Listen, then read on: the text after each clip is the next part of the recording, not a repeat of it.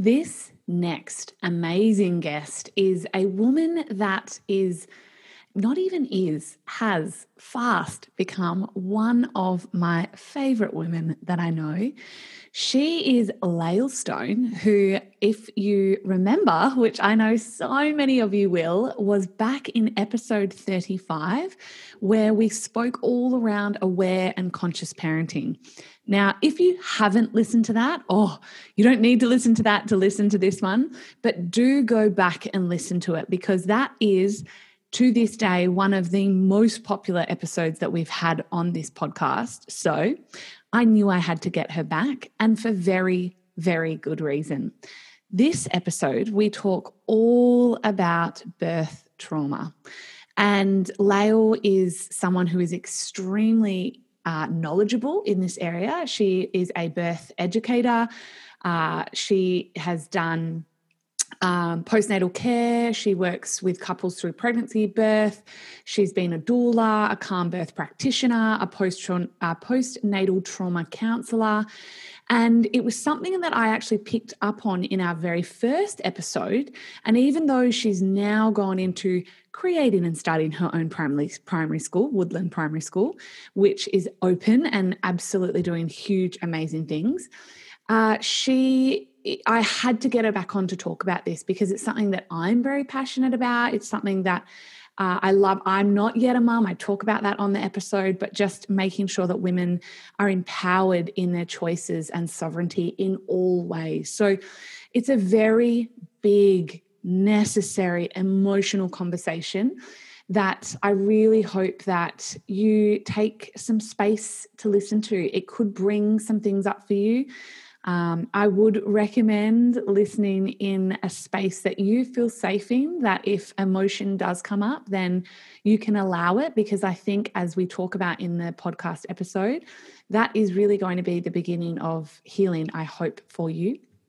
Now, I want to also say that Lael, we talk about birth trauma. I ask her how women that may have suffered it, which is an inordinate amount of women, can they how they can heal it and she goes through uh, uh, an incredible amount of resources. She doesn't once talk about her own. So i want to put it at the very beginning. Um, if or it's more so about she actually has a program about birth.com.au i'm putting it in the show notes as well. So if you go into the episode notes it's going to be linked there. But this is all about knowing what you need to know for a positive birth. So it's australia's leading online childbirth education program. Um, so, although we do talk about you know birth trauma she also very much talks about if you're not yet a mum or you're into your you know second or third or thinking about babies how to also have a very empowering educated just badass birth as well so um, if you would like, I would highly encourage it. I know it will be the course that I do when my time is, um, when and if my time comes up. But without further ado, enjoy more of Lael. Thank you.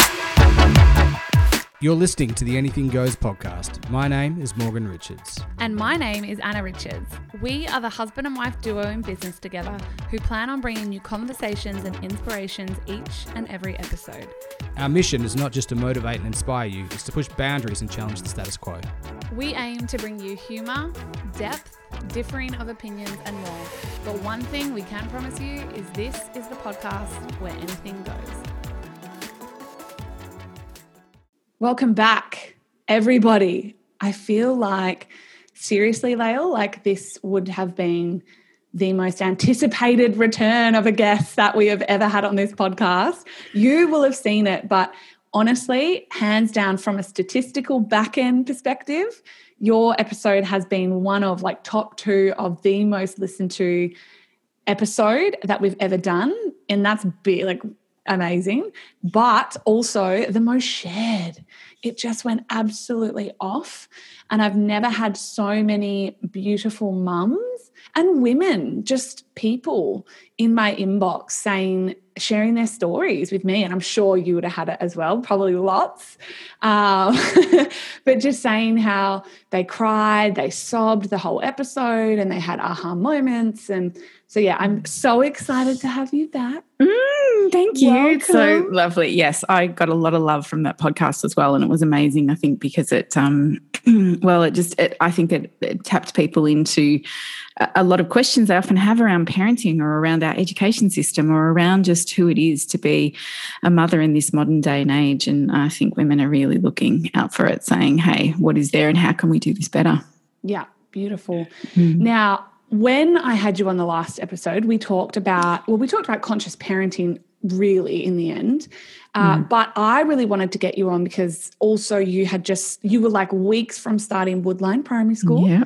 Mm-hmm. And you've done that now. So, how mm-hmm. is that going? We're not talking about today about like, I would love to know how it's all going. It's been amazing. It's been so intense. It's like any new thing you begin. You, you know, when you have a vision of how it is, and then the implementation of the vision is the next piece, which, yeah. which brings challenges. And I knew that when we opened the school, we were going to just kind of hit the ground running and go, okay, let's see what happens. So it's been extraordinary. And I think, um, you know, we've been open for a term now. And I mean, people who come and visit the school now go, wow, it just feels amazing. Not like you've just opened, you know, and I think that's a lot of credit to the staff and the team that we have around it.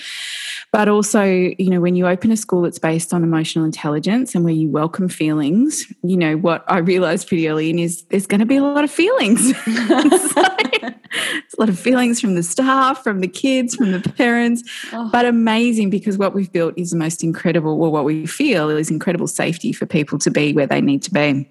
So we see it as a triumph when a child feels, you know, we had this beautiful little one walk into our principal's office and just say, Claire, I really need to have a cry. And uh, Claire, who's our magnificent principal, is just like, yes, darling. And she just sat there and had a cry. And then they had a chat. And she just did what she needed to do in order then to go back to class. And, and every time I'm at the school, I look out the window and I see kids climbing trees and I see children running around without shoes on. And oh. I see them able to go and see our pony. We have a pony called squeak that they can be with if they're feeling, you know, they're feeling like having a hard time in the classroom or if they need to jump on the trampoline because they're, you know, they've got stuff going on in their bodies. Or what I'm seeing is some incredible stuff happen around children knowing that they're safe to be who they need to be and also to, to drop into what their body's needing so their minds can learn. Um, so it's been extraordinary. It's been amazing growth. Um, I think all of us have learned a lot in it since we opened and we'll continue to learn a lot. And, you know, for me, this first year is so much about what works, what doesn't, how do we stay open, what do we have to unlearn, all those incredible things. So it's been amazing. Yeah, it's been it's phenomenal and, and I can really see the impact of what this can be for education, you know, around the world, but also just you know for our little school and what we can move on to. I can I, I'm just I really do sit there and see how profound this is. Oh, I don't know what it, no, I do know what it is about you, but I'm sitting here misty eyed already. And I just said on my Instagram stories, I'm like, I'm interviewing Lael. We're going to talk about birth trauma. So that's what we are talking about. Uh, and I was like, I'm probably going to cry. And I remember on our last interview, just just the conversation. I'm not a parent. I, I maybe one day plan to be. And I got so emotional consistently and then just as you were talking again about jumping on trampolines and a child coming in, I get so emotional, but I think it's because you create this container and you've done this. I I haven't been there. I'm I'm 100% coming next time I'm down in Victoria. But you do, you create this container as this sovereign woman just to it's like I feel safe in your presence. So as you're talking and you're sharing things, I'm mm. already emotional. Oh, I do I often say that to my my friends. Often say that to me. They're like, "If you want to cry, just ring Lael." Yes, oh well, I just you know, for me, I, I think my heart is so much about. Um, wanting people to feel safe. You know, the reason why I've done all the work I've done over all the years I've worked with families is, you know, I have a bit of a saying I want to be able to speak for the kids, for the kids mm. who can't speak up for what they need, for the, the little ones that have had trauma. And that's all of us as adults. You know, we are adults often walking around with, you know, our own young inner child trauma stories. And we all need that safety in that container to feel, to process what we need to process and to feel what we need to feel. So, well, thank you. I take that as a huge compliment. Yeah, I always feel if someone cries in my presence, I'm like, I feel very honored that you feel safe enough to do that because we do need to feel safe enough to let our feelings out. So thank yes. you. Oh, well, let's start there because we. I was just about to like go on this tangent, like yes, wounded children, and that's my siblings, that like all the things. But this is what I you you said like a word on the last, or I remember reading your bio out, and and you have come from like a big passion of yours that you had fallen into was birth trauma, mm. and I am not a mum, so I think this is also a really powerful. I don't know. I felt really empowered and passionate and excited to be a voice and a woman that brought you into this podcast to have this conversation. Um, but I have so many friends. I'm, in fact, the only woman in my world of mm. close inner circle or external circle who is yet to have a child. Mm. And the conversations that I have had over 10 years now of watching my girlfriends and friends and sister. Um, oh my God, my sister's birth far out that i mean anyway we can go there um, but it, it's one or both right so mm. it's you know i've got my mm. best friend pk who's super passionate about this as well mm. who had the most empowering magnificent empowered home birth mm-hmm. um, and then i've got my sister on the back end who had a traumatic 33 hour delilah was mm-hmm. born dead um, mm-hmm. she was 19 just mm-hmm. completely fucked up yeah. birth yeah. and and then every birth in between. Mm. And so when you're like, yeah, I'm really passionate about birth trauma, I was like, we're getting mm. you on and we're having a chat. Mm. So where do we even begin with this, Lael? Mm. Well, look, I, I want to start by saying, you know, I did, I have worked in birth for close to 18 years now, and um, I came to work in birth because of my own birth trauma. So I have a 20, nearly 21 year old son, and I was a bit like your sister. I was young, I was very naive. I went into the whole birth experience going, how hard can it be? I had my mum with me who'd had three cesareans. I had my best mate who didn't even really know what a uterus was, and my and my husband who had no clue, did no birthing classes, nothing. I thought that if I burnt essential oils, yeah. I could just have a natural birth, right? Like the naivety. I mean, I look back at 24 year old Lael, I just want to hug her and go, oh, honey, like I had no idea. None of my friends had kids. And so, you know, you don't know what you don't know. And a bit like your sister, I ended up with a really interventionist birth. I had every intervention you can, you know, you can imagine the induction, the gas, the pethidine, the epidural, the episiotomy, the vacuum extraction. I came out the other side with a healthy baby. So my son was okay.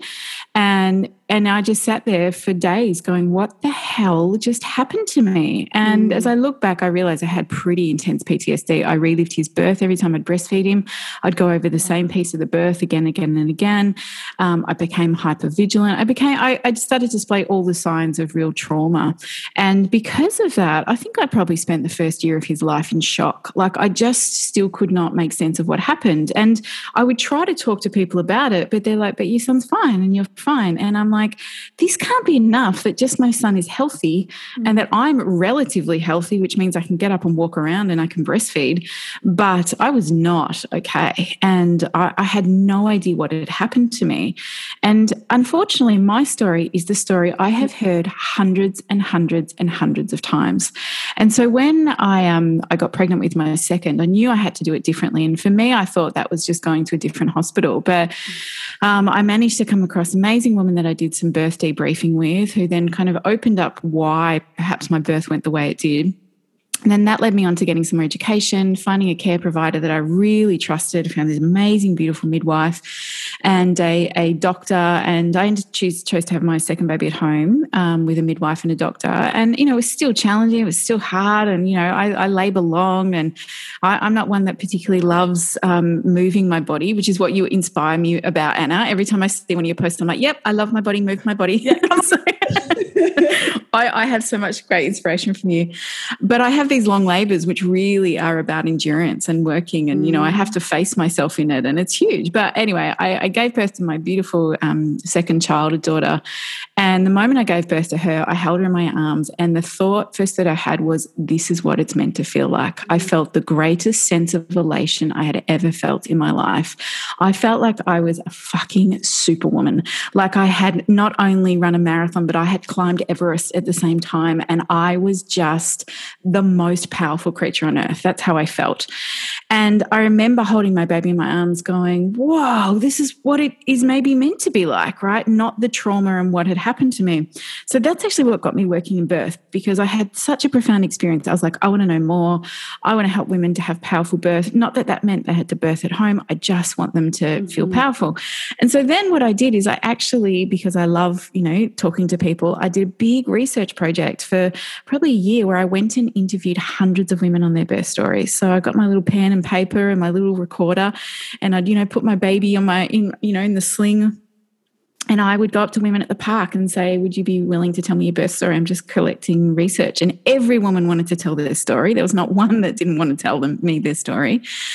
And what I learned from listening to those hundreds of stories was fascinating because I really began to understand what it was was missing for women in birth, why some women felt traumatized, why others didn't. It was incre- it was really incredible to begin to hear and learn about what was going on for women.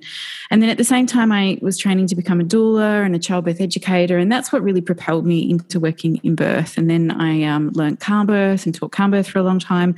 But because I kept um, talking to women's stories, I just began to see how much how much birth trauma existed and how women did not have the support they needed, not only in pregnancy, birth, but particularly postnatally as well. And then the impact that then had on parenting, which then led me to working with babies and children and trauma and all that kind of stuff.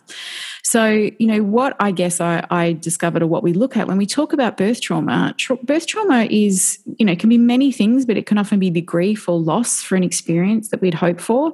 It can be being treated badly in a situation. It can be in great fear because you are worried about is your baby going to survive or not. You can have an enormous fear or feel like it was traumatizing because you were scared about what was happening you didn't know.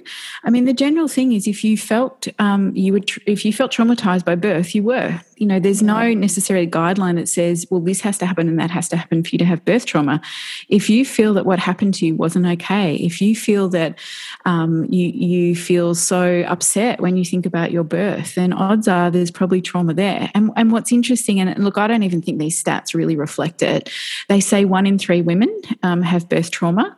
Um, they say two-thirds of those women from those one in three uh, have that birth trauma which they feel was caused by the care providers who looked after them. Uh, six uh, percent of those women who have who have birth trauma will meet the criteria for PTSD. So, and and if we look at Australia, that's around about twenty thousand women in Australia, but I actually think it's more because I think a yeah. lot goes undiagnosed. And so I know for me, like, you know, if we're looking that the stats say one in three women feel like they've had birth trauma, I look at the hundreds of women I interviewed and I would say it was closer to 70 to 80% of women felt traumatized by what happened in their birth. And sometimes it was because they didn't understand what happened. So they, they didn't have a good understanding of the system. For some women, it was because they weren't educated and they didn't know what was going to happen in their bodies. And so that was a big shock for them. For some, it was about risk, you know, something might have gone wrong and therefore it felt really terrifying. Is my baby going to be okay? For some, it was because their baby wasn't okay and they weren't okay. So I think the thing is to remember that it is so there is such a vast array of experiences that women have in birth. No two births are the same, but a lot of the themes are the same. And that is what we look at when we're looking at birth trauma is there's some key elements that often turn up for most women around what that what that felt like for them. I just want to take a pause because I'm, of course, sitting here emotional. And I think hearing those statistics, and I, I agree with you, I heard them and I'm like, no. I mean, if I took just my my own friendship group and did that statistic on them, it's wrong already, mm. right? One in yeah. no, no, two thirds, yeah. right? So yeah. I know where women listen to these podcasts that it's in the car, it's on a mm. walk, mm. it's in the gym. Yeah. And I feel like for so many women, just right now, mm. hearing your voice say, if you feel that you had trauma in birth, then you did. And I feel mm. like for so many women, potentially for the first time, they feel seen and heard. Mm. Just alone. So I just want to you like if you're listening and that's you, then we honor you. And like you are seen and you you are heard and mm-hmm. we believe you. And yes. that's such a big thing, I think, for so many women. I know for me, even with other things, it's like you grow up and you just you don't think you're going to be believed or all these things or because it's what even is fine or i'm okay or Yes. but your child is healthy or Yes. you know but it was just a tear or Yes. come on you know the doctor had to do that those Yes. kind of comments i think are so damaging and we do our best with what we know Yeah. You were seen and you Yes. and you were heard Yes, I think that's beautiful that you say that, Anna, because it's so true. Because the amount of women that I've counseled who've sat there and when they've told me their story, and I just I say to them, I am so sorry that happened to you. I am so sorry that you weren't supported in the way you needed. I'm so sorry that you weren't listened to with what you were trying to say. I'm so sorry that you went into like a shutdown because you couldn't, you know, you couldn't move because you had to go into this fight or flight freeze, you know, response. And when women hear that, that there is empathy and compassion for what they went through, again, the tears come and they actually feel seen and heard because the, the common narrative in our culture is, but your baby's fine. And so mm. you're fine. And we should be grateful that you have a live baby. But I think we should ask for more than that. We, we should demand more than that. This is not just about that we are physically okay, we emotionally, mentally need to be okay because parenting asks us to turn up in the most profound way. And if you have to start parenting from a place of trauma, it is hard. I know it is hard. I have been there. Mm. To then have to be, you know, feeding, taking care of a newborn baby when you've had this massive experience that you often don't understand or that people aren't giving it the space to be heard, then that is really tricky. Like I used to joke in my birth classes, we should give birth and then go away for a week on our own with counseling and support, process what happened, then come back and look after your baby, right? Now that's not ideal because we need all the other stuff. But that's the extent to what some women need the unpacking of the story and the holding. And some women, um, this is well documented as well, who talk about their birth trauma, they equate it to having witnessed someone being murdered or feeling sexually violated or being robbed or having experiences that we as a society would go, yeah, that's really traumatic. You might need some support around it. But we don't pay the same um, kind of we don't we don't give birth trauma the same space to be seen and heard and processed as what we do to other traumatic life events. Yet for some women, it is one of the most traumatic experiences that they actually have. And so this whole narrative around birth, and I mean, a lot needs to change with birth in our, our culture and our country. You know, our birth system's quite broken, I believe. you know, we can go into why and all that in a minute, but I think there needs to be a whole lot more understanding and holding for mothers and fathers. And again, I, wa- and partners, I really want to flag this too. Um, partners can often feel um, traumatized by birth as well. I'm, I've worked with many, many partners who, having witnessed what their their partner has gone through, having witnessed what their um, loved one is is having to experience, that is traumatic for them as well. So I think that you know we need a whole lot more conversation around what happens in birth. Yeah, absolutely. And I'm like, let's make this a series. let's bring you back every week. Um, no, 100%. And I remember from uh, a younger, so I would have been just before I left Gold Coast, really. I was, I, I had a beautiful chiropractor in um, Perth, over in Perth, Dr. Taylor Vag. And she was a doula before she was a chiropractor, still very passionate about birth as well. And I remember we used to talk a, a little bit about it. And she said to me, you know, her, her office was always quite dark and um, her sort of practice room. And I remember one time saying, Oh, Taylor, Dr. Taylor, I just feel so calm when I come in here. And, you know, it's just so nice. And she said, You know, though, that's, you can always like, and we started to talk, and I'm like, I think I'd like to birth like this. Like, I'd want it mm-hmm. dark. Mm-hmm. And she said, Babe, you, if you, you got to ask for that. And I'm like, mm. Really? But if you're in hospital, I just knew mm. nothing. And I mm. remember she said, no anna if you have to you know if you if you choose a hospital when and if it's your turn she said you you know she's like you there's so much you need to learn but she said you can ask for the lights off and they hmm. must keep them off. You can hmm. ask for the machine noises to be turned down. Hmm. You can make damn sure that the doctor has to ask permission before they you know put their fingers in you to check dilation. And i got really emotional and i was like i didn't know this. Yeah. I didn't know Yeah. any of that. I just thought once you entered, for example, and I mean, I know there's, we're doing, we're getting better. Like there are now, so like a lot of girlfriends went to hypnobirthing, and there's so much, there is more birth empowerment out there, but we are still a long way off. We And. I do think there are women. I know my, one of my best friends didn't even know that. I remember got, Mm. saying to her, "You know, you can ask for the lights off because she had to go to Mm. hospital." She's Mm. like, "Really? Like, Mhm. I just thought the nurses because they would turn them on. It's like, no, this is your Mhm. birth. Yes, yes.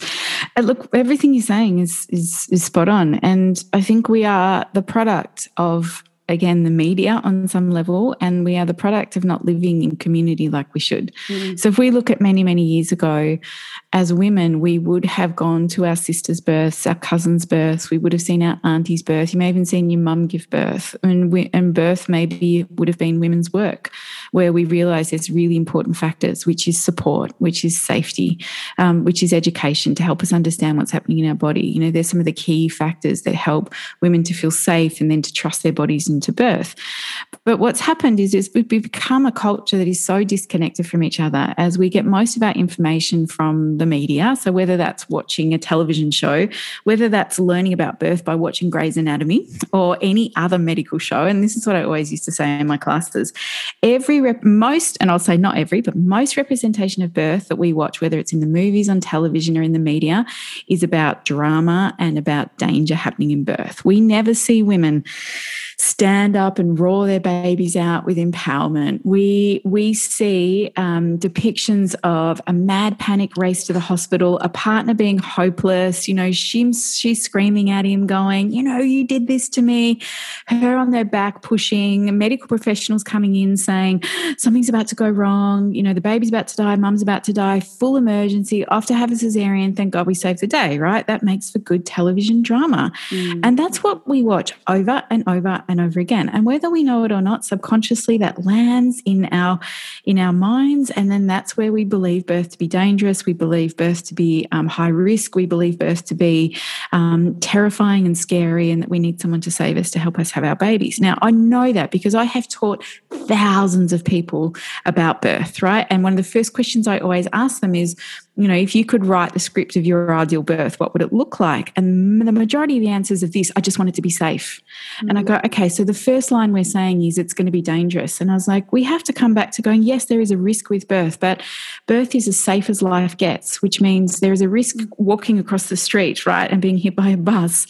Our bodies are designed to birth. Like Mother Nature didn't get it wrong. Yeah. Now, I really want to stipulate we do need, and we are so blessed to have the interventions and the support we need for those um, incidences that are high risk or where there are emergencies. But in my experience, a lot of women end up in those situations that are deemed high risk that don't necessarily need to be there uh, because of our system, because of lack of um, the education that we give women, and also because of the lack of support women have in labour. And, you know, it's a classic thing when we talk about when I help women understand what happened in my birth, right? What happened in that where I felt traumatized. It often always comes back to a few different reasons. So one of the first ones really is the place you choose to birth. And I think this is something where education is really, really important. If you want a natural birth, which means you want to birth without drugs, perhaps you want a water birth, then choosing to go to the hospital that has a 50 plus percent cesarean rate and their epidural stats around about 95, 95 6%, you getting the birth you want there is highly unlikely because the care providers who work at that hospital are, are doing a wonderful job, but they are catering to what the demographic, de- demogra- sorry, the demographic asks for, which is I want drugs and or I want an elective cesarean, right? So walking into that place, you are not necessarily going to get what you want. If you are choosing to have a natural birth and you want to go with an obstetrician, we have to remember that obstetricians are surgeons. They are trained in high risk birth. They are not the experts at normal natural birth. That's what midwives are the expert at. And so I think the key thing is that for women, because again, we have a culture that's been so conditioned to believe that birth is dangerous, we go, well, I need to go to a hospital and I need to have a doctor and all those kind of things. And I'm not saying there's anything wrong with that. This is so much about your own personal choice and what you want.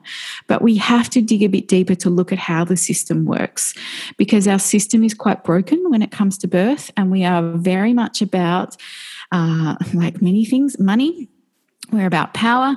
We're about, um, you know, not necessarily supporting women and giving the care that that we they deserve and need, but we're about numbers, statistics, all those kind of things, like a lot of other aspects of of the world that we live in.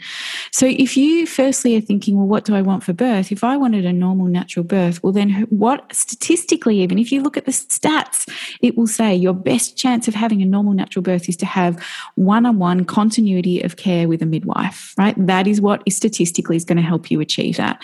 Now, that doesn't guarantee you're going to have that because there's many other factors that come into birth, which is, you know, the baby has a say. The baby's like, well, I'm going to be, I choose to be born this way. We can do everything right. And then the baby has its own agenda.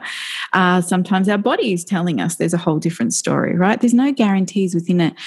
But what we look at and what I often come back to is what we want women to feel is no matter what unfolded in their birth, they felt supported, mm-hmm. they felt seen, they felt heard, and they understand what happened so that at the end of when they have given birth, however that looks, whether it's cesarean, whether, you know, it's a water birth, whatever it is, they come out the other side and they say, that was an incredible experience right? And you know for me and I, and I will come back again in a minute because there's so much to share around this around the other factors that make for positive birth but for me when i had my third baby um, you know I, i'd been working birth for a long time. I'd planned to have you know another natural birth at home my baby had completely different ideas. And early in labor, I discovered that she was breech. Um, and my midwife's like, you know what? I think we might need to hop off to the hospital. So she was also a footling breech, which means her little feet were sitting there on my cervix, not, not a nice little juicy bum. And we get to hospital, we have an ultrasound. They're like, your baby's breech. And, you know, straight away they said you should have a cesarean. And I, I said, well, look, I've birthed two babies vaginally.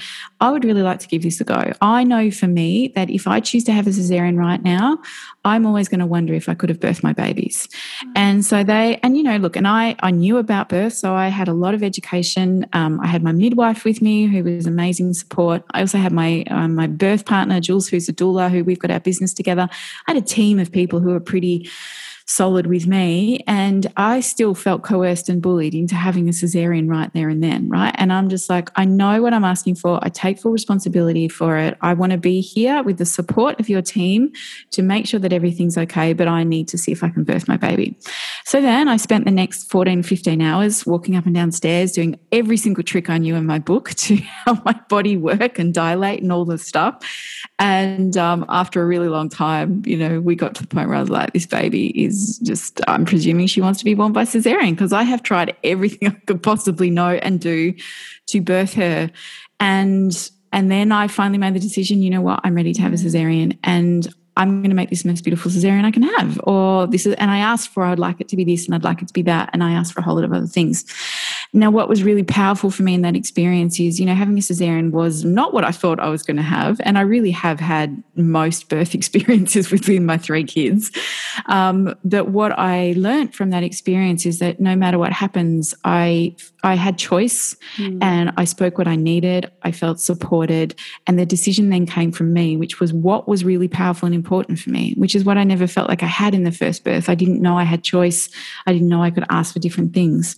So there was a real shift and difference between being knowledgeable, having the education, having the support, so that even though my daughter chose to be born by cesarean, because really, when she came out, I looked at her and I thought, you know, you cheeky, yeah, yeah. like you knew what you were doing all along. And I have to say, she's now 13.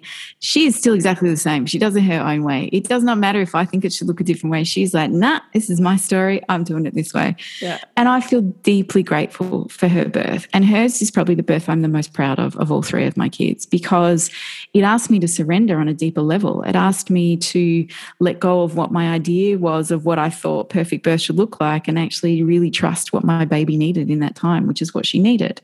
Now, I think that experience taught me so much as a practitioner because it really, mm. again, helped me to understand that that sometimes birth is going to take a detour and sometimes things are going to happen. But it's how we are treated as women, as a birthing mother, when that happens, that makes the difference between whether that becomes a traumatic event or not. Yeah. Now, sometimes medical emergencies are traumatic because they just are. And no matter what we do, that's going to feel like that. And, you know, there's ways that we can then work to heal with that. But what I have witnessed also with working with women in birth is that when we take the time to check in with them, how are you feeling about this? Mm-hmm. What do you want this to look like? How can how can we support you more? When they have that tenderness, that care, that support, the time to breathe and make sense of what's going on, it makes a massive difference, not only for their nervous system, makes a huge difference for their mind understanding what it is and knowing that they have choice. And that's huge. I love this so much because I there will be so there'll be thousands and thousands and thousands of women and people but women that listen to this finding themselves at some point in your story. So be it the the first traumatic birth the second beautiful you know they were all beautiful but like the mm-hmm. 2nd um, one that was at home all the things and then the mm-hmm. third where and I do think as well that is one of the most powerful stories because the mm-hmm. third where you had you were educated, empowered, you knew what you now wanted, you were in it, and then had to go to choose to go to the hospital, get to the hospital, but you still knew that you could have a voice. And I think that's where that a, a lot of the trauma does come from because you are scared and morgs always says it's coming um i think doctors don't mean to and they do mean well i've got two stories i want to share um, to give voice to everything you just said as well from in terms of propaganda media propaganda and um, money in medicine um, but it's almost that like inferiority of like, well, what do I know? I'm just a mother that's about to be fucking Wonder Woman and give birth to a human. Um, but what do I know? Because they're the doctor, they know better. Bullshit. I sometimes I think bullshit. Like I'll say it because I I can. I just I'm not unapologetic. But often, yes, okay, that they're they're in that position of superiority, but they also have different agendas insofar as recently a girlfriend, a beautiful girlfriend, a little bit older as well, so my age, I suppose, um, was giving birth, pregnant and giving birth here on the Gold Coast. And she was, I was, I won't give too many details, but she was explaining to me, she was so excited, you know, had her doctor and um, was saying how her doctor's really proud it was a female. So I thought, oh, that's good. I'm thinking, well, that's good. And she said, you know, um, she has a 100% no tear rate.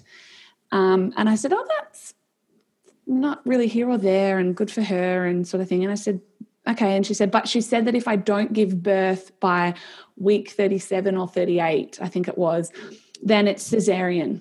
And I was like, but babe, how do you feel about that? And she's like, well, I'm just not sure. And I said, okay, well, do you feel like you have a choice in this? Because I fucking know she did. I'm like, of course you do, right? But, right? She said, well, I don't know. Like she's my doctor, and and anyway, we had this huge conversation around you. You get a choice, and mm. this is your body and your baby, and mm. you get to say when, when, and if this cesarean happens. Anyway, mm. Long story short, she went back in and way far more empowered and and felt more kick ass, and almost didn't have a, an argument with the doctor, but it became this and I said to her, you know as well, babe, that it is still money for them because if it's a cesarean, sadly, it is anesthesi- um, anesthesiologist. It's money to them. It is a, it's a, it is money as well at the end of the day. So she went in and she uh, kept saying to the doctor, "Can you just tell me why then? Can because hang on, my baby is safe until until it's ready to come out, really, and I'm under medical care, so it's not like I'm not ultrasounding." And the doctor actually, so her female doctor just wouldn't say. And I'm like, it was money. I'm, am, I'm, oh, I was like, it's money. Like, and so anyway, she ended up having her beautiful baby girl at like 40 weeks, naturally in her cho- chosen sovereignty, badass birth, like all the beautiful things. But she would have been coerced, essentially, just not knowing better two weeks earlier to have a cesarean birth for no reason. There was no medical reason. So it's so there's one story. And then the second story I want to offer is that for a long time I have been saying just from witnessing my own girlfriends and learning that I know what I want if I choose to have a baby and it will be a natural home birth. That's what I want. That's where I feel safe. And with full, you know, if anything happens, there's an, tons of hospitals, all the things. And Morgs was always very against it he's always been science facts in a sense, right? He's like, no, the medical profession says it's unsafe. There's just no way I would ever let my wife, like, you're my concern until that baby's born. So we've always really butted heads over. And I've just kind of just shut up because I thought, when it's time, fuck you, I'm, you know, my body. So, and then this miraculous thing happened called COVID. So forever, doctors and hospitals have pushed the narrative, and I know this because this has been my experience and Morgan, who seeks this information out, saying home births are unsafe. You, sh- you need to have it in a hospital predominantly. That's the, the hospital propaganda and narrative. And then COVID happened, and they couldn't, women couldn't birth at hospitals. They held them back and said, and then all the propaganda, I've got it, I saved it, was hey, guess what? It's really safe you absolutely can birth at home. And this overnight. And guess what? Women started to, and they were safe, and it was okay. And Morgan, in his humble power, actually stepped back and said, Holy fuck. Babe, I have listened to them forever saying how unsafe it is and how wrong it is and how you're just like a woo woo witch, basically. And he's like overnight they turned around and said actually it's so safe there was a i've got it there was like a pdf on like how safe home birthing is and how wonderful it is and all these things and so morgs was like oh my god like turns out i should have just let you trust your intuition the whole time but this is the level of like this is what I wanted to say on this podcast because I'm like, ima- imagine that for you as a woman had had believed that for so long. Well, it's not safe, and so and then the husband doesn't feel safe for you, so mm-hmm. looks up the propaganda. No, no, you mm-hmm. can't because it's. And mm-hmm. then they just chose overnight to go, which is the truth. So they they mm-hmm. finally told the truth that mm-hmm. no, you're badass, and that mm. you, of course, you can, and it's safe. Mm-hmm. But this, so this is where I'm like, birth culture needs to change in our nation. Ah. And for me, the first piece of that is education, without doubt, because and again, this is the, the, irony of it. Like our hospitals, again, they're just, you know, they're doing the best job they know how. And I say this to women all the time. Like the people who work there, they work in birth, all that kind of stuff. They they want a healthy outcome. Like we all want the same thing, but how we go about it is different. And you are right, statistically, and, and the research has been done that for low risk women, so I'm talking about low risk, right, yep. women, home birth is just as safe or even safer than birthing in a hospital. And there is a lot of reasons why. One is that continuity of care. You are getting to know a care provider through your whole pregnancy. That builds trust, that builds safety. That means that when you are in labor and something's going on, you have a relationship with that mm. person that then says, you know what, I think we need to transfer to hospital or I'm concerned about this. You're going to listen to that person because you trust them. It's not just a random person you've met that's there on the day of your birth, right?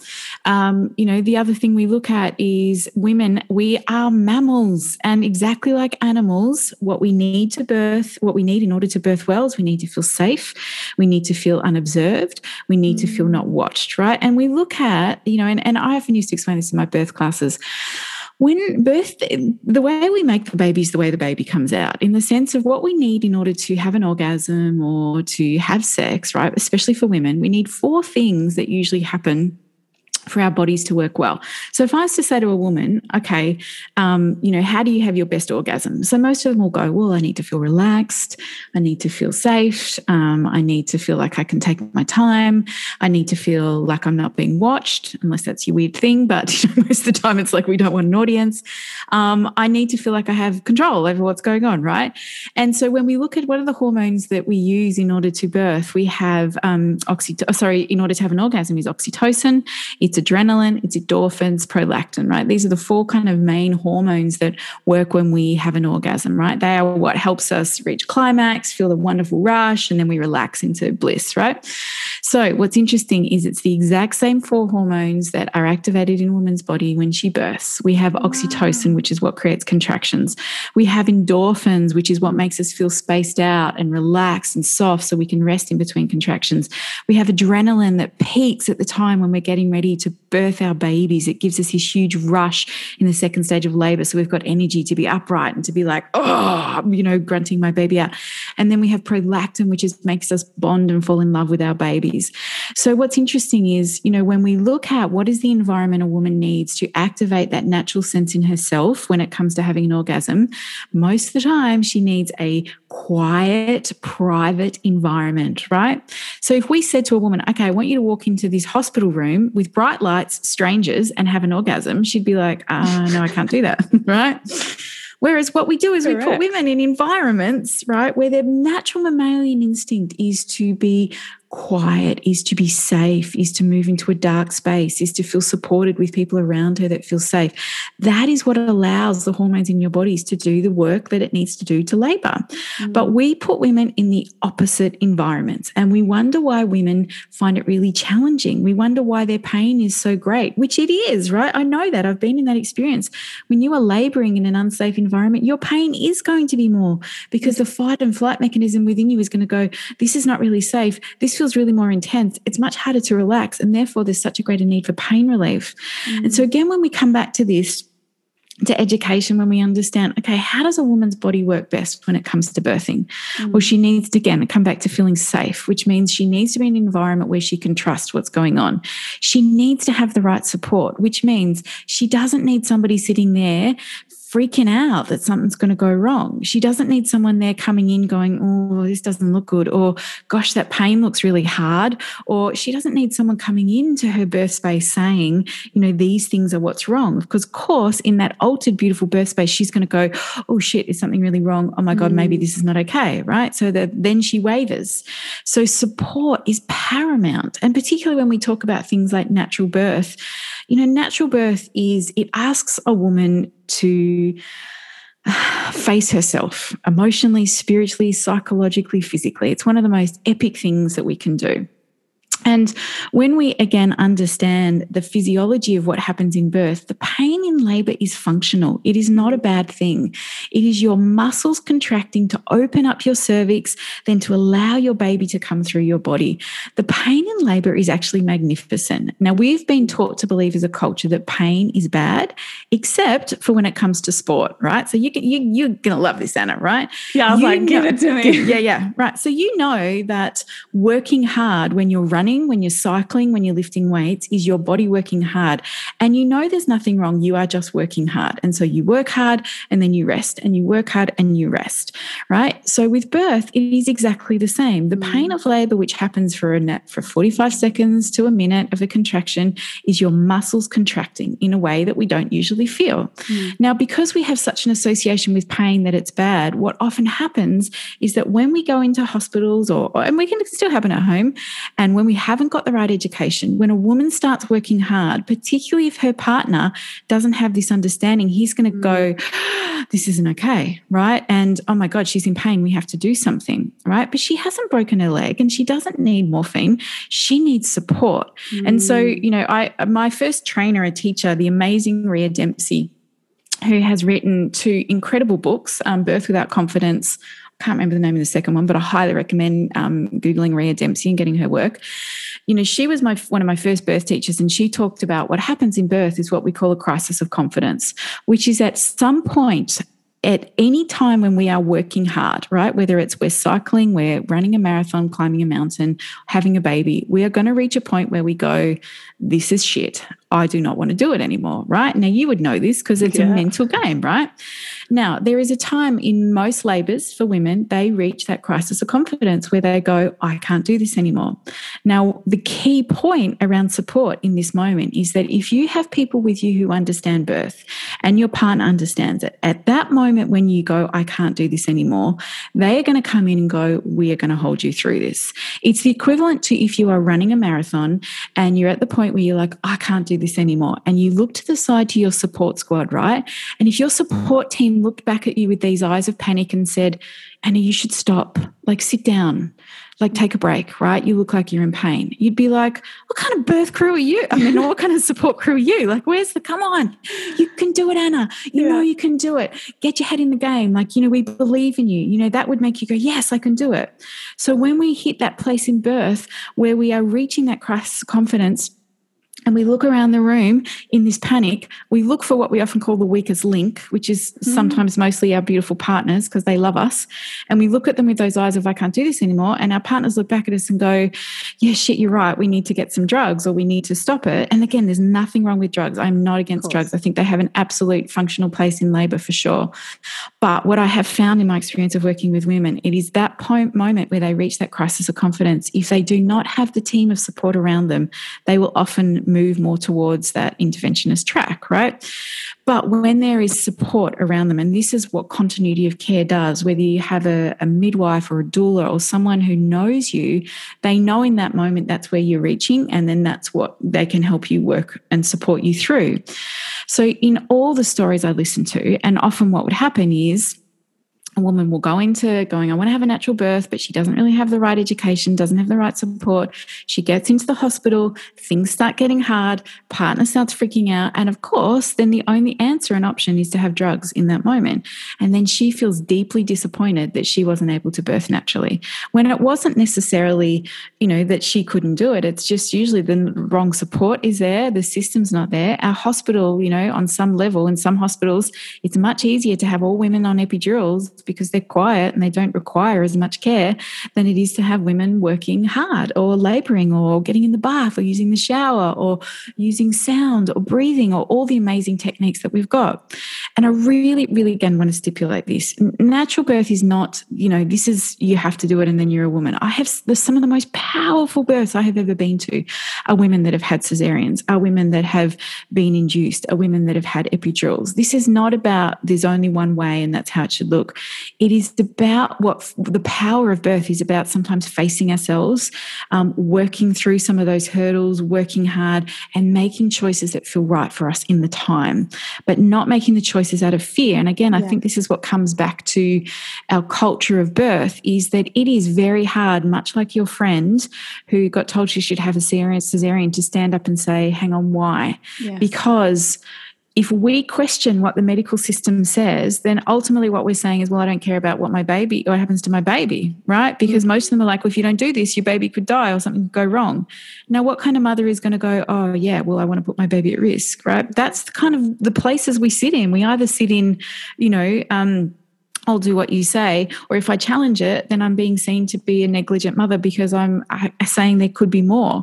And so I think the piece of this is this is why we need to unpack our system. It's why we need to look at what really good support looks like in labor. And it's why we also need to come back to ourselves with so much compassion if you have had mm. trauma to understand that when we feel threatened, we move into fight, flight, freeze, or fawn, which means in labor, how that looks, or even if it's not, you know, necessarily in labor, it's discussions before you're going to have your baby. We will either go, no, F you, I don't want to do that. We move into fight, which often doesn't work well for women in labor.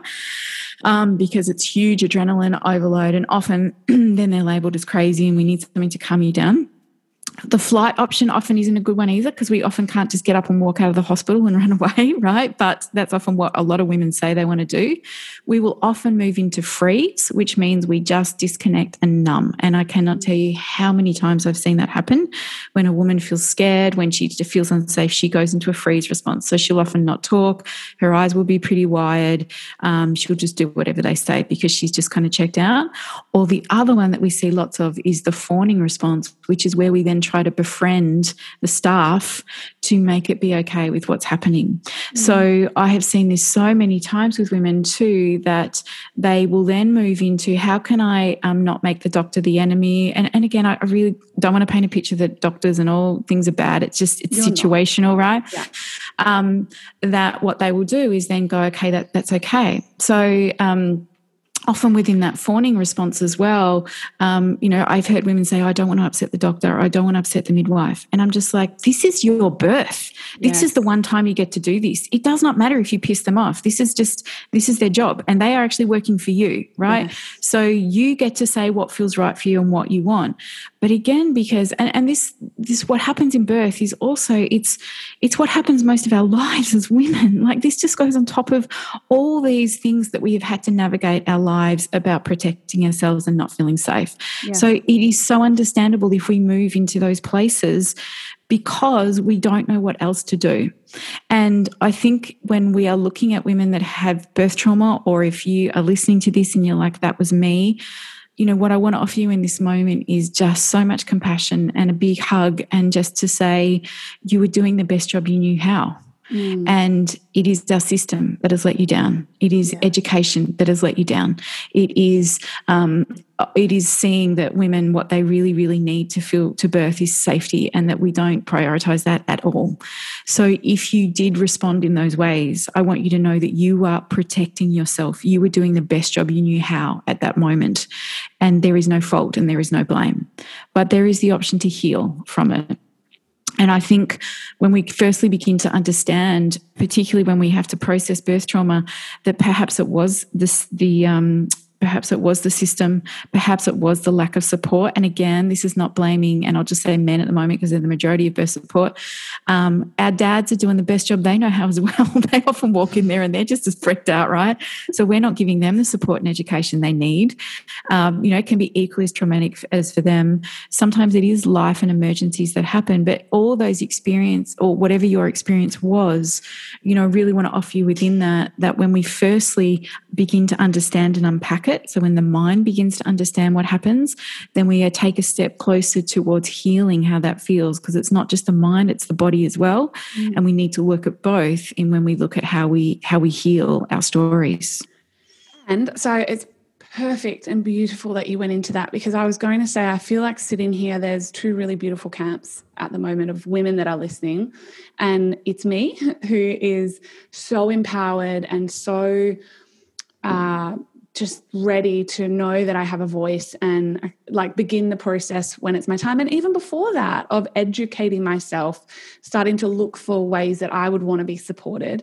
So there's that. So it's like, okay, I have more education and, and um, empowerment to go into any future births.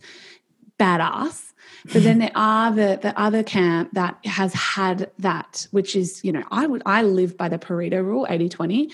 So, you know, let's say 80% of women, 70% of women that have already endured a traumatic birth. Mm-hmm. And they can heal. Where does that begin? Do they go to a mm. psychologist? Do they go mm. to a mm. counselor? Do they sit yeah. down and go. I'm here for traumatic to, to heal yeah. my traumatic birth. Yeah. So a few things um, I'd really like to offer. Like the first thing, um, like we talked about, I think in healing, and, and I'll talk about the mind and the body. So, firstly, for the mind, you know, I think the first piece is is the validation that what happened wasn't mm. okay and that you did feel traumatized. And just hearing that can make us go, yes, something really shit did happen, or that's how I feel about it. And yes, I still love my baby and I'm grateful for my baby, mm. but I also feel upset about my baby's birth. And you're allowed yeah. to have both, right? So, one of the first things I always say, and I think this should be mandatory for every single woman that has a baby, is to debrief their birth. Mm. And again, this is what continuity of care does. You know, if you had a midwife follow you through your journey, you know, at that two week or six week mark, she's going to come and go, let's talk about your birth. And she's going to unpack it with you. She's going to help you understand pieces that went there. And because she was there, she's also got that understanding and holding to help you process what it is. Women do not get to unpack their birth at all in the proper way that they should. They don't get that birth debriefing. So I think every woman needs birth debriefing.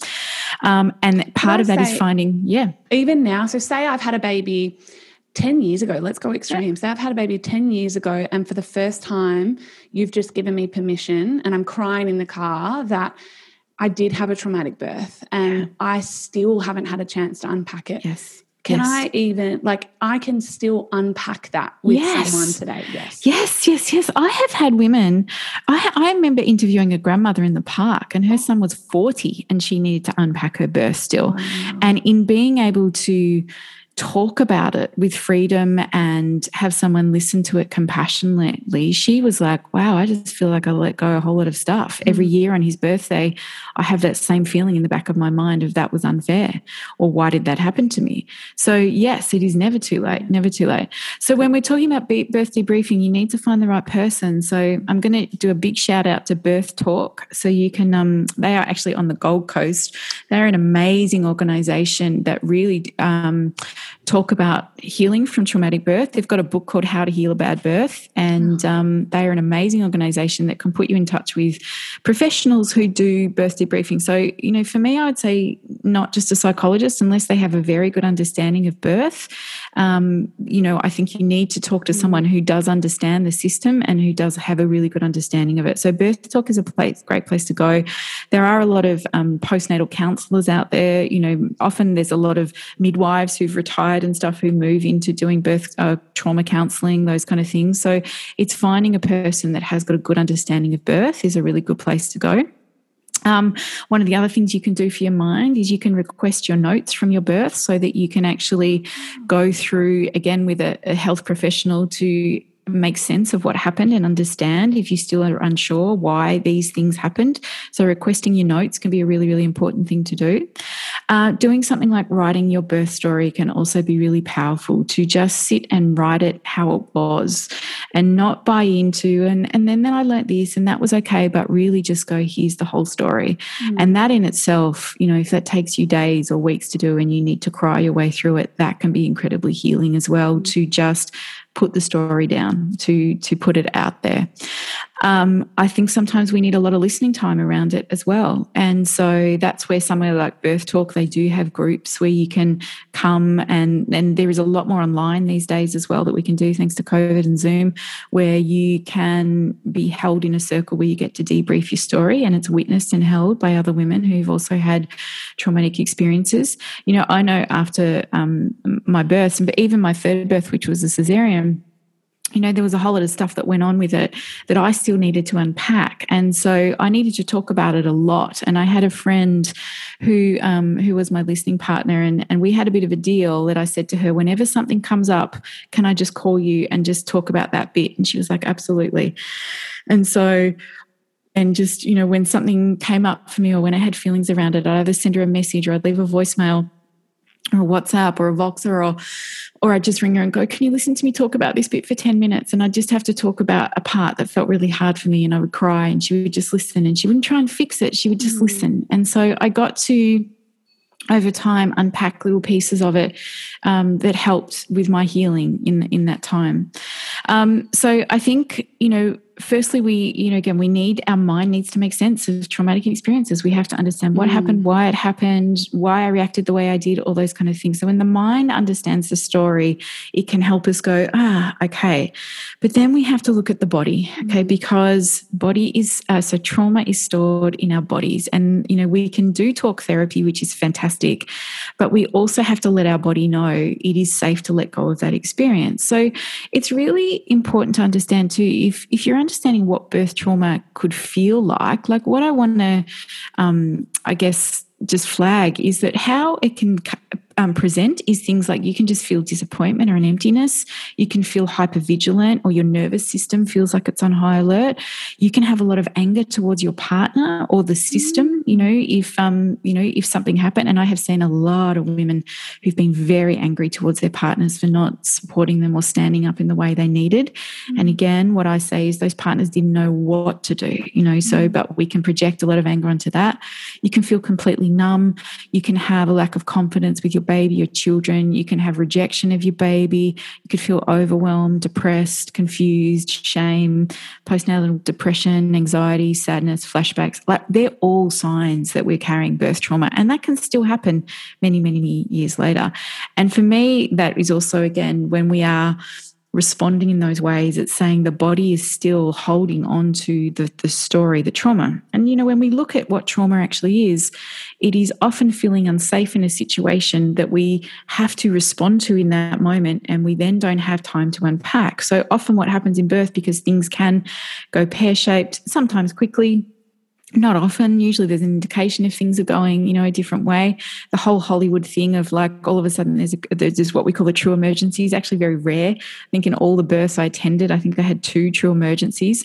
Most of the time when something was going on there was a sign that it was going there. But when we look at what happens with trauma what we see is that it is our bodies often responding um, our bodies holding on to that adrenalized shock. Oh my god this is not okay this is not okay.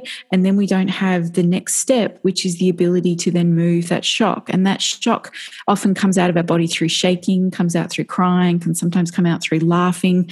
The body doesn't get to finish the fight or flight response that it has in order to then let it go. Mm-hmm. So, what often happens is we have this shock or we have this trauma and it stays there. And then the body works pretty hard to try and figure out ways to release it. And, and we, our natural mechanism is through crying, it can be through raging, it can be through shaking, it can be all those things. Anxiety? It, yeah, well, it can be. Anxiety on some level is there's a fear, there's stuff going on in my body that I haven't been able to move. Mm-hmm. And so, what we do again as a culture is we say, stop crying, or maybe you're cold because you're shaking, or we do all these things to try and stop the natural response that our body's trying to move. So, what I look at as far as healing work is that we want to create safety for the body to move the trauma that's still sitting there.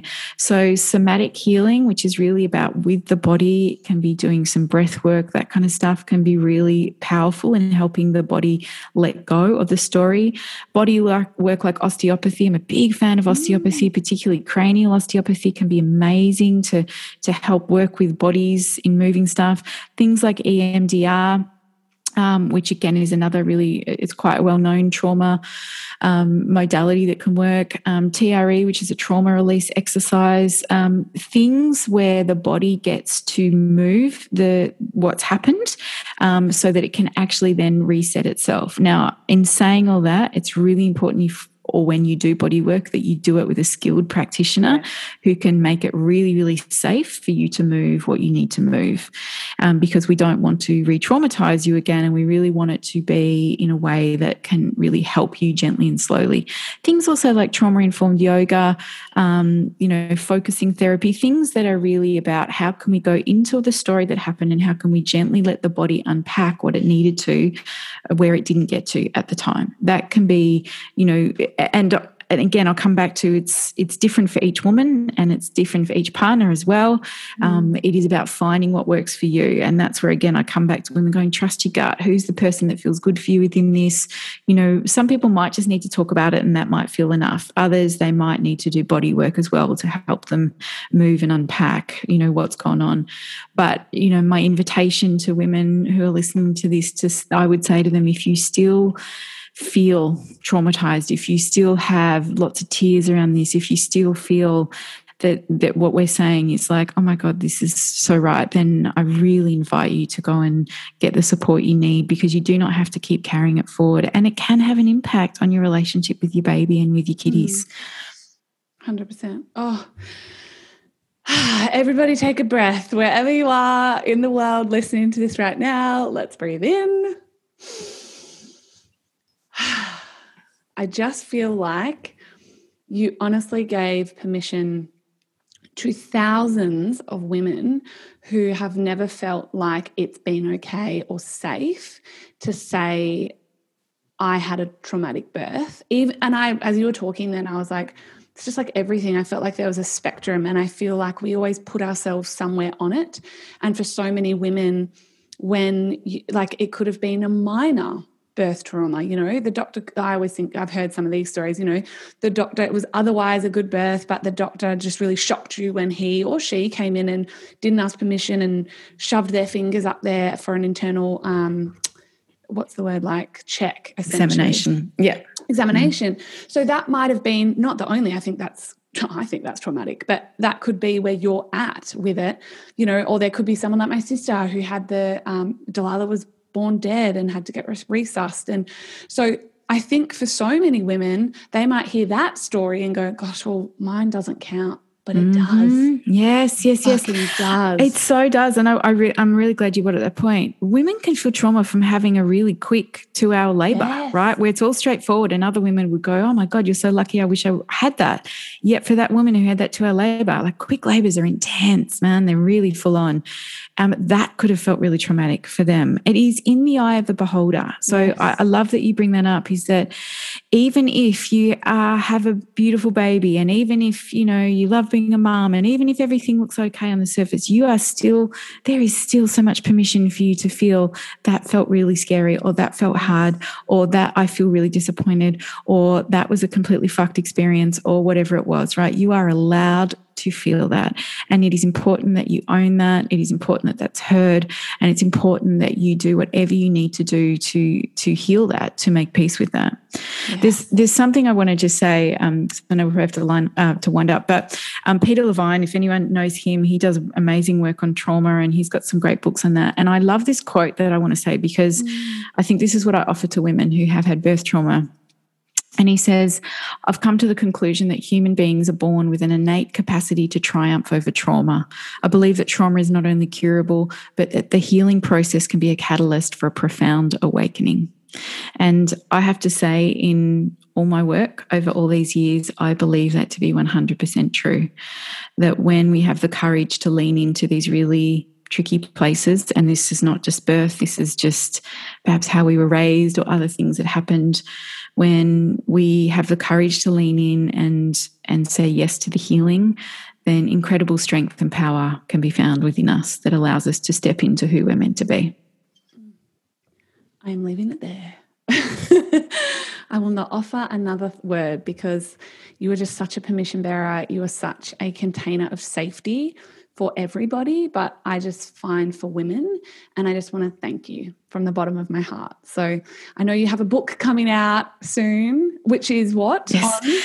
Uh, it's about parenting. So it should be out in the next two months or so, but it is all about raising our kids with awareness and consciousness. And, um, you know, and again, all the stuff that we've talked about today ties over into the next, you know, part of parenting. So yeah, our book will be out in the next month or two. So I'll have you back on if you come. No, because I, as you were talking, I've started to piece everything together today. I thought, do you know what? From the first conversation of just conscious parenting and how we're, we're, we're walking around wounded children because our parents are wounded children and our grandfather uh, grandparents are you know this sort of linear uh, lineage of trauma in that sense then we're birthing you know then we're birthing with trauma not always but a vast majority so there's imprinting, I'm sure, on that child. And then that child's growing up. Like it, there's just, it's all connected. Yes. And so it's been this like beautiful yes. conversation with you mm. of mm. conscious parenting and come on, we mm-hmm. can take responsibility to mm-hmm. heal, heal, ourselves. Mm-hmm. mm-hmm. Then that second step of really deeply like that healing process of you know, you giving life to this world, mm. you know, let's heal that for you. Mm. And then, then, okay, then how from that space and place can you go furthermore step into that really empowered conscious parenting and just heal the fucking world, really? So I think it's true. It just, if we want to heal the world, it starts with how we raise our children for sure. Yeah, it's big. Yeah, I thank you, Anna, for giving me the platform to speak about this. I think oh. it's really powerful. And one more thing I just wanted to say, because we are talking about birth, there's an amazing documentary at the moment called Birth Time, and it's awesome. It's created by these great Australian women, which is really all about what we've talked about today. And I highly recommend watching it for any woman, even if you've had babies or not. It will make a lot of sense. And your friend PK's in it. I was like, yeah. I know PK's in it. Peter yeah. Kelly's in it. Yeah. Uh, where, where I know, but where do people yeah. find it? Uh, Google, just if you Google Birth Time the movie, it's showing in different places all around Australia, and um, I think people are putting on screenings and stuff like that. So Google it because you'll find it wherever you are. It's a really wonderful documentary. It's it speaks to everything we've talked about, and you watch it and you just think, hell yeah, women, come on, ah, you know, we yeah. are we are amazing, and um, and you know, it's time for us to reclaim our power and yes. our strength and you know move forward and you know say a big yes to to who we are yes mm. you are leading the charge in that in a big way i'm going to link um, birth talk i'm going to link birth time i'm going to link all the i'll go back and listen and pick up the um, mm. the people and the places that you've recommended because i want mm. women to know that they can come to this episode again and again and again and find all the resources that they need to begin right yes. to begin their healing process. So yes, yes, yes. Thank you, mm. You were amazing. Thank you, darling. Thanks so much for listening. And as always, we both hope you got something out of it that you can use to challenge your own status quo. And if you liked what you heard, it would mean so much to us if you shared this episode on your socials to help us get our podcast out in the world. Don't forget to tag us as well so we can thank you personally. And if you're loving the conversations, leaving a review on iTunes simply by going to the podcast, scrolling down, and clicking leave review will help even more people find us too. and we would be so grateful. And until the next episode, we will always be cheering on your success.